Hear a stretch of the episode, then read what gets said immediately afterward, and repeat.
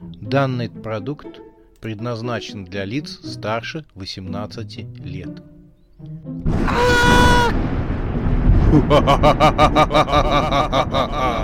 Пощекочи, нервишки. Матч Вурдалаков. Глава пятая. Бал Вурдалаков. Часть первая.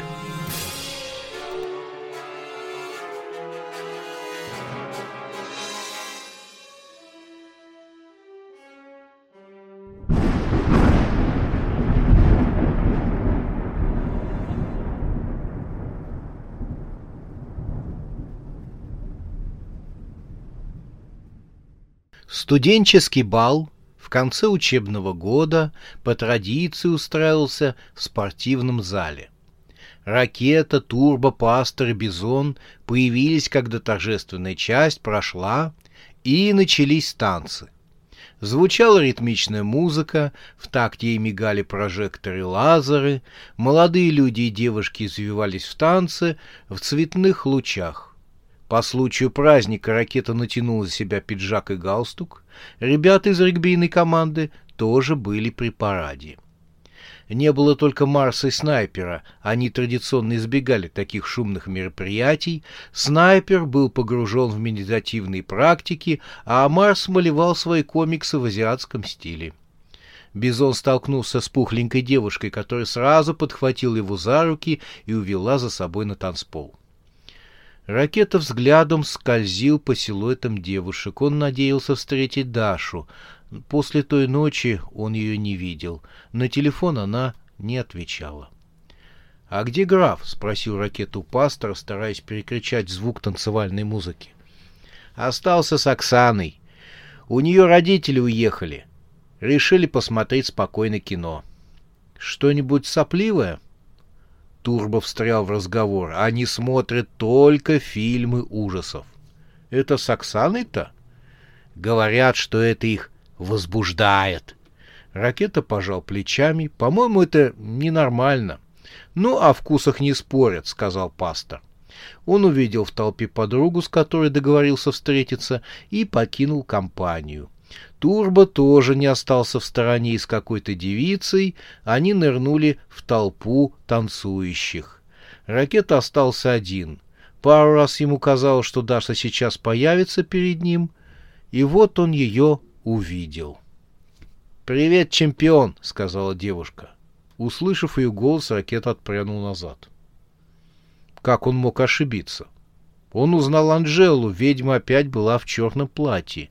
Оно бесстыдно обнажало ее плечи, которые, нужно сказать, были не лишены изящества. Она схватила капитана регбийной команды за руку и потащила за собой. «Хватит дуться! Пошли!» — рассмеялась она. Чтобы не привлекать внимания, ракета дал себя увести в толпу танцующих. «Слышала об успехах команды. Побеждаете в каждом матче, — сказала она, как бы между прочим. — У нас все хорошо, — сдержанно ответил ракета. Ведьма в танце прижалась к нему и попыталась поцеловать в губы, но тот отстранился от нее. Анжела хитро улыбнулась. — Забудь о ней, Кэп, — сказала она. — Чего? — сказала, забудь о ней, сбрось со счетов. Она не стоит тебя. Видите ли, увидела, как ее парня целует при луне и встала во вторую позицию. Забудь, перед тобой сейчас раскинулся целый мир возможностей. Она остановилась перед ракетой и обвела его шею руками. С твоими возможностями вампира любая из присутствующих здесь может стать твоей. Она приблизила свое лицо к его, в мигающем свете разноцветных прожекторов ее лицо представляло сочетанием красоты и демонизма. «Любая!» — сказала демоница. «Включая меня!» Ракета молча высвободился, развернулся и стал пробираться через толпу танцующих. На выходе из спортзала он опять столкнулся с ведьмой. Она появилась перед ним, словно перенеслась в пространстве.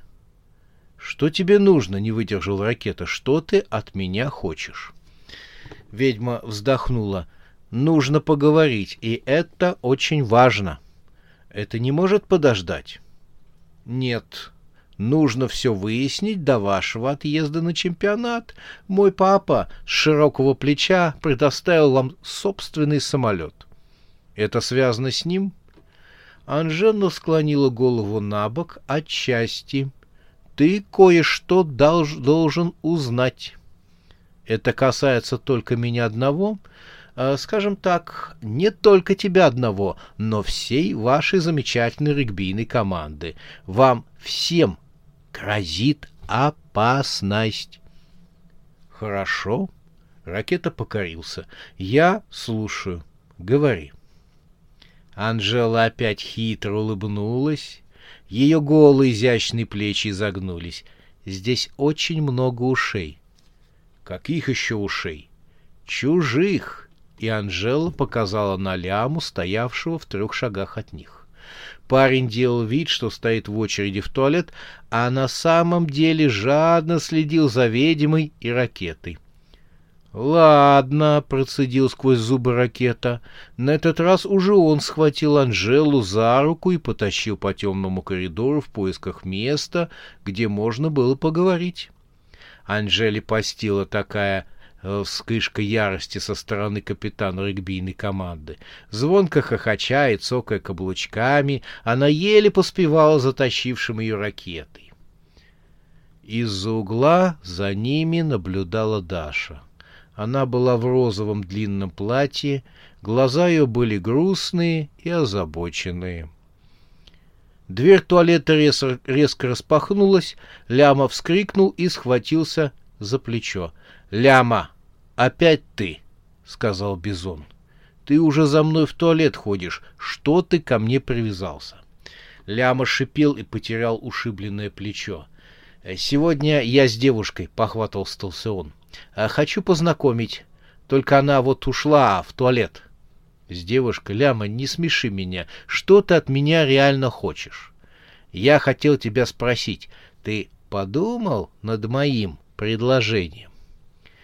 Ляма, какое у тебя может быть предложение? Ну, ты даешь мне интервью, а я не раскрываю, что ваша вся регбийная команда — это инопланетяне из созвездия гонщик псов.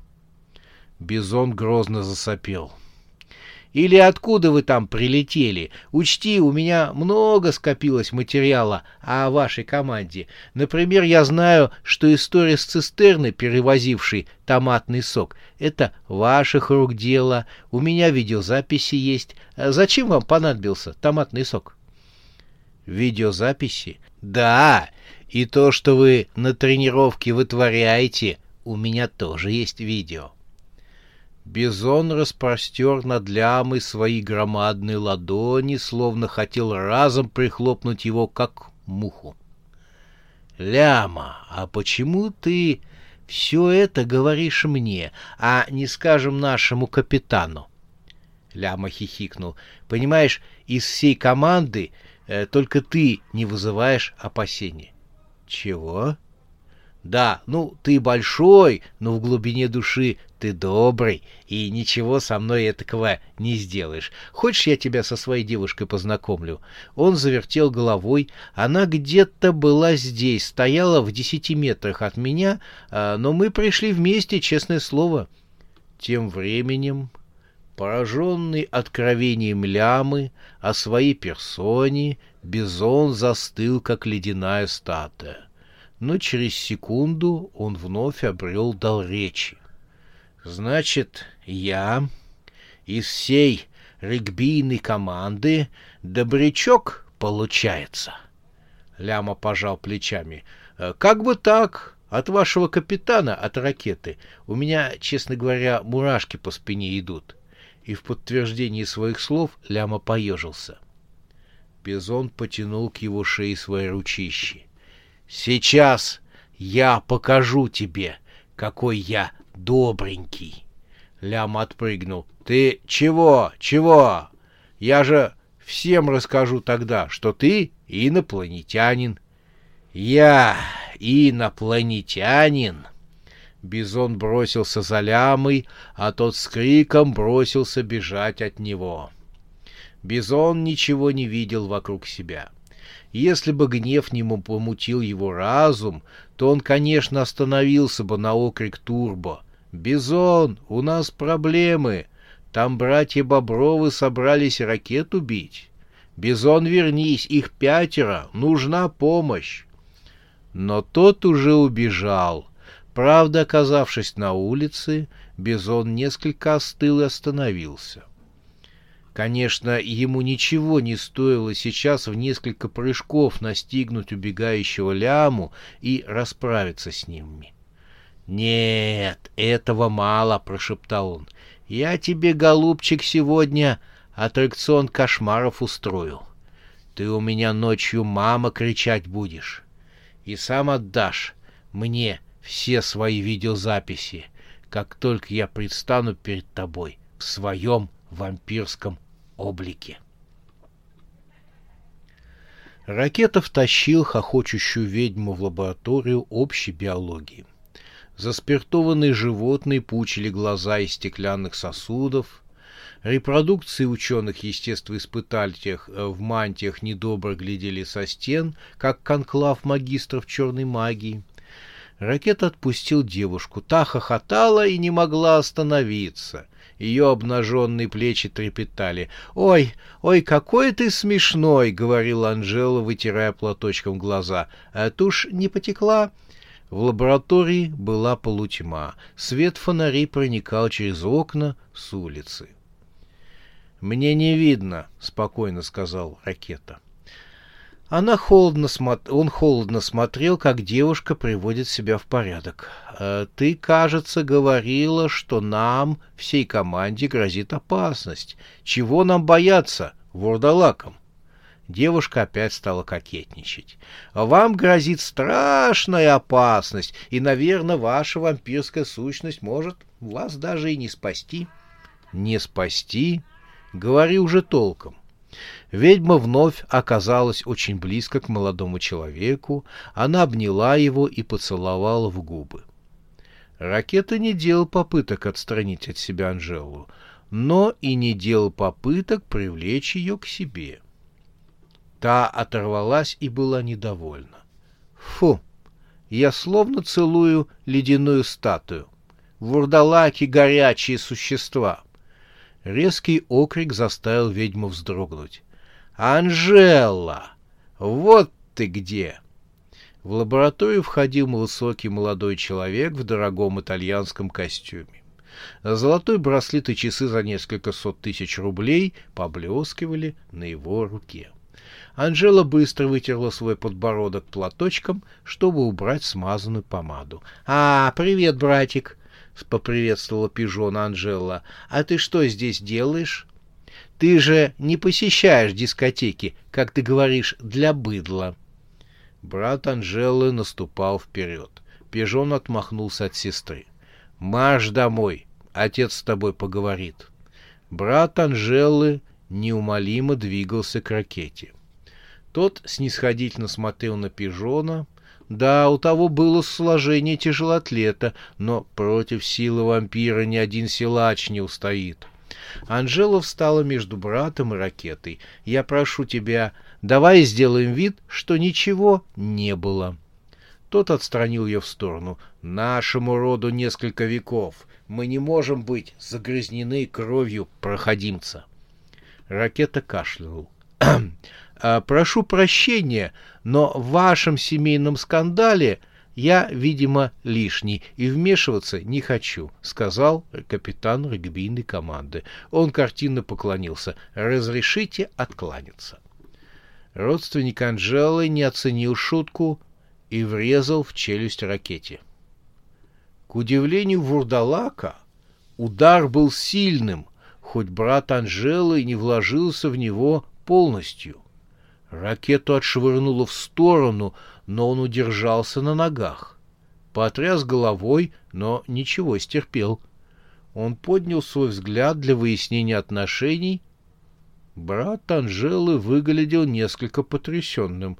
Он смотрел то на свою руку, то на ракету. Видимо, что пижон ожидал более сильного эффекта от своего удара.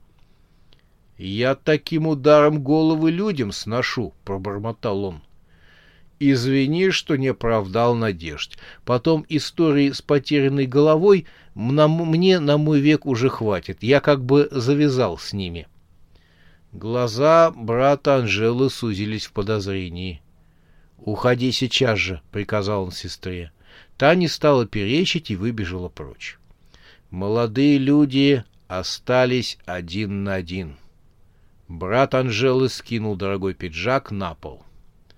На этот раз он оценивающе разглядывал ракету, словно хотел проникнуть в его тайну. — Ты явно не человек, — проговорил родственник Анжелы. — Кто ты?